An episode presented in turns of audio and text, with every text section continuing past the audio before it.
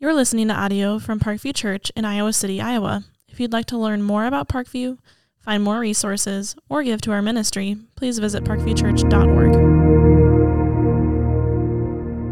We're so glad you're here at Parkview to celebrate this service with us. It's such a beautiful time and a great time to get together. I know many of you look forward to this service all year round, and it's thrilling to sing these wonderful songs together. I, want to highlight just a few of the, the words that, that, that we've just sung together. Come and see what the Lord has done for us. Light of the world given for us story of amazing love. The world in solemn stillness lay to hear the angels sing. Light of the world, treasure of heaven, became one of us. Through clouds, he will lead us straight into glory forevermore. Sing hallelujah to the light of the world. Light of the world, shine across the earth and send the shadows to flight. I love that.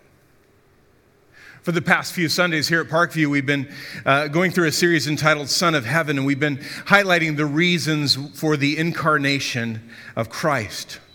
We're studying that incarnation. And if you haven't been here, we encourage you to, to get on the website and watch those and, and, and help this fill in. But we noted that the Son took on flesh to reveal God to us so we could know the truth, addressing our greatest need.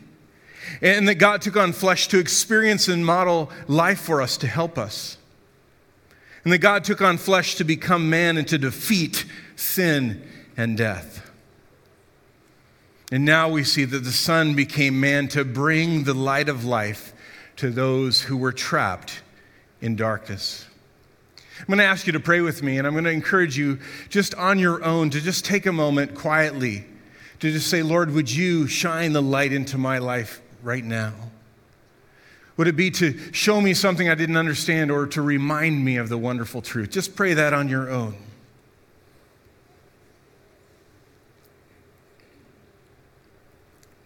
Father, would you have your way in this place? We give you glory and adoration and praise. You're so worthy. And we ask now that you would just enlighten our hearts. Lord, maybe for the first time, or just a wonderful reminder of the good news of Christ. Be in our midst and have your way. In the name of Christ, we pray. Amen. Have you ever been in a situation where you're trapped in physical darkness and you can't find your way or whatever? As a hobby, I love to ride uh, motorcycles. My wife and I like to do that to go out on a date. I also like to ride uh, dual sport, going off into uh, the wild, if you will. Some years ago, my son and I were riding in the woods of northern Wisconsin. It was late into the fall, and we had gone deeper into the woods than we had realized. As evening was fast approaching, we realized we were starting to run quite low on fuel. GPS signal had failed us, and we'd gotten turned around. We, we got to a point where we thought we were almost all the way back to the truck, but discovered that we had gone in the opposite direction. And now the stress was setting in. We're in the middle of nowhere, nearly out of gas. And we stopped side by side and shut the motorcycles off. And when we did that, the headlights went off, and we realized how thick and ominous the darkness had become in these woods. Ironically, all day we had hoped to see a bear, and now that had become our primary fear. that and wondering how we would endure a wet and cold late October night in the woods without shelter or food. I kept thinking, what have we done? We discussed our options. Do we leave one of the motorcycles behind, combine the fuel into one, and ride together out, and then hope we could somehow find the bike again the next day? What kind of breadcrumb trail could we leave? By the goodness of God, we made it back. And I want to know, I want you to know what a relief it was. And, and I, I still think back on that, and it, it makes anxiety rise within me because we were wondering if the darkness of that night would overtake us. I'm going to invite you to come with me to the hillsides of Bethlehem as we look at this scripture tonight. Uh, having been to Bethlehem, I can tell you it's a pretty active place. It's a community now of around 25 to 30,000 people. In the time in which uh, Luke would have been writing about, may have been two to 3,000 people in, Bethlehem. But no doubt an active night uh, for, for this little town of which Luke writes. Yet from a distance, it would likely have looked peaceful and quiet. The shepherds might have perceived it from a distance and, and, and looked at it and seen beauty in it as they watched their flock. Can you picture it? The, the sun has set and it's become dark, and, and the shepherd's eyes have gradually adjusted to the darkness. And, and, and for them, darkness is not really a very casual time. It's not a restful time because they had to be careful not to lose any of the animals for these Jewish shepherds uh, watching somebody else's flock. And according to Genesis 31, restitution would have to be made for any that would be missing. So, in the dark of the night, they're now using their other senses to try to keep track of the animals as best possible. For the shepherd at this point, he, he notices all the shapes and, and, and, and shadows he, he listens closely for uh, disturbances amongst the sheep. In Illinois, we had a, a farmer next to us that had sheep. And from time to time, uh, some of those sheep would get out and it would stir up the other sheep. And I knew that as I went to go see, visit my, my neighbors, sometimes it would turn out good. I'd say, Gene, your sheep are out. And he'd go, okay, I'll go get them. And I'd say, I'll help you. But his mind was slipping. And sometimes I'd say, Gene, your sheep would, were out. And he'd say, I don't have any sheep. And that meant I had to go find his sheep for him. But for the shepherd, other times they can just sense a predator coming. No large group can sneak up on shepherds. And maybe in the calm, when all is well, he, he would look into the distance and see a few dim lights into the, the homes in Bethlehem. But this night, something happens that's arguably more scary, and more stressful than any predator attacking the flock. An angel of the Lord appeared to them, and the glory of the Lord shone around them, and they were filled with great fear. Some translations say terrified. This glorious moment when they've been snuck up upon. Can you do your best to imagine it? Uh, suddenly, the darkness is interrupted by the incredibly bright, indescribable light of the radiance of the glory of the Lord. It overwhelms them as their eyes strain to adjust, to, the, to react to the light.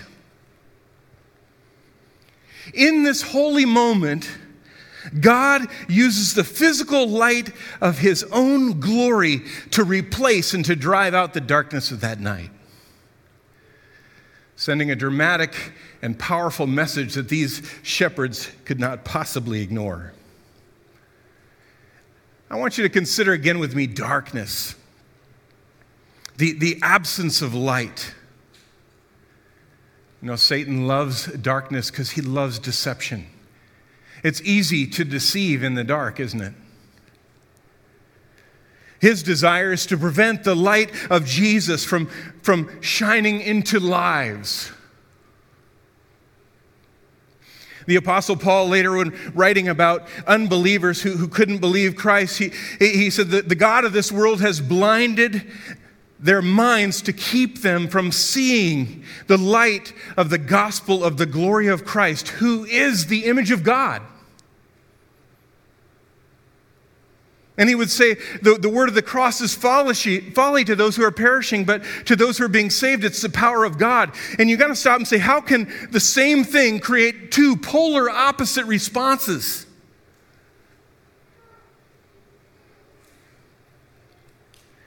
It's light and it's darkness, isn't it? It's stuck in spiritual darkness or uh, having light illuminate the way. You see, darkness can rob sight. Even now, here in this beautiful service with these decorations in place, the, the mood is set by their beauty, right? But perhaps the most beautiful are the candles. Uh, candles have been used for centuries in worship, and, and, and, the candlelight reminds us of the simplicity of our Savior's birth, and that soft glow just puts out, a special warmth, and it, and it helps us just kind of get in the mood, and it's wonderful symbolism that's portrayed by that glowing light of the candle. But you see, light is revealing, isn't it? We, when we can see, when things are clear, and we're, we're told here in Luke 2 that the radiant light of the Lord's presence was visible on the night when Jesus was born. I mean, just let yourself go there with me for a minute. The angel of the Lord uh, uh, appeared to them, the glory shines around them, and, and they're filled with fear. And then look at verse 10. And the angel said to them, Fear not, for behold, I bring you good news of great joy that will be for all the people. Can you just imagine the shock of this moment? For the shepherds, for, for their animals. What a moment. Not only would the darkness be replaced by glorious light, but the silence of that night is replaced by an angelic announcement. Verse 11 For unto you is born this day in the city of David a Savior who is Christ the Lord. Jewish convert to Christianity and Bible scholar Alfred Edersheim writes these words Of a sudden came the long delayed, unthought of announcement. Heaven and earth seemed to mingle as suddenly an angel stood before their dazzled eyes. While the outstreaming glory of the Lord seemed to enwrap them as in a mantle of light surprise, awe, fear would be hushed into calm and expectancy. As from the angel they heard that what they boded not judgment, but ushered into waiting Israel the great joy of those good tidings which he brought. The long promised Savior, Messiah, Lord, was born in the city of David, and that they themselves might go and see and recognize him by the humbleness of the circumstances surrounding his nativity. Isn't that great? A Savior. Remember, John the baptizer, would, would, he would say, Behold, the Lamb of God who takes away the sins of the world. Savior, the Christ, the, the Greek word for the Hebrew word Messiah, the anointed one has come. Lord, God in flesh, Emmanuel. This was the announcement of the arrival of the long awaited fulfillment of prophecy. Look at verse 12. And this will be a sign for you. You will find a baby wrapped in swaddling cloths and lying in a manger. And suddenly there was with the angel a multitude of heavenly hosts, praising God and saying, Glory to God in the highest, and on earth peace among those with whom he is pleased. Edersheim continues What they sang was but the reflex of what had been announced. It told in the language of praise the character, the meaning, the result of what had taken place. Heaven took up the strain of glory. Earth echoed as its peace. It fell on the ears and hearts of men as good pleasure. Glory to God in the highest, and on earth peace among men good pleasure. I would argue that this is an amazing scene for anyone, right? To, to behold this, to see what's going on. Uh, amazing scene for, for certainly any shepherd. Uh, but there's an argument to be made that this was even more amazing for these particular shepherds. There's a very compelling case that, that is made that says these shepherds would not have been ordinary shepherds. You see, this region where this happened was an area where the shepherds uh, would be watching over animals that were used for temple worship in nearby Jerusalem. So these shepherds are caring for, for animals that are designated to be taken to the temple. You think these shepherds ever considered that, that they would have been the, the first ones to hear of the arrival of the Savior? The Lamb of God? It's like the angels are saying, We'd like to introduce you to the once and for all Lamb to be sacrificed for the sins of man. What a moment.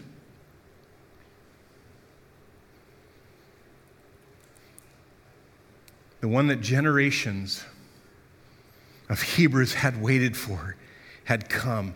Darkness is lifted.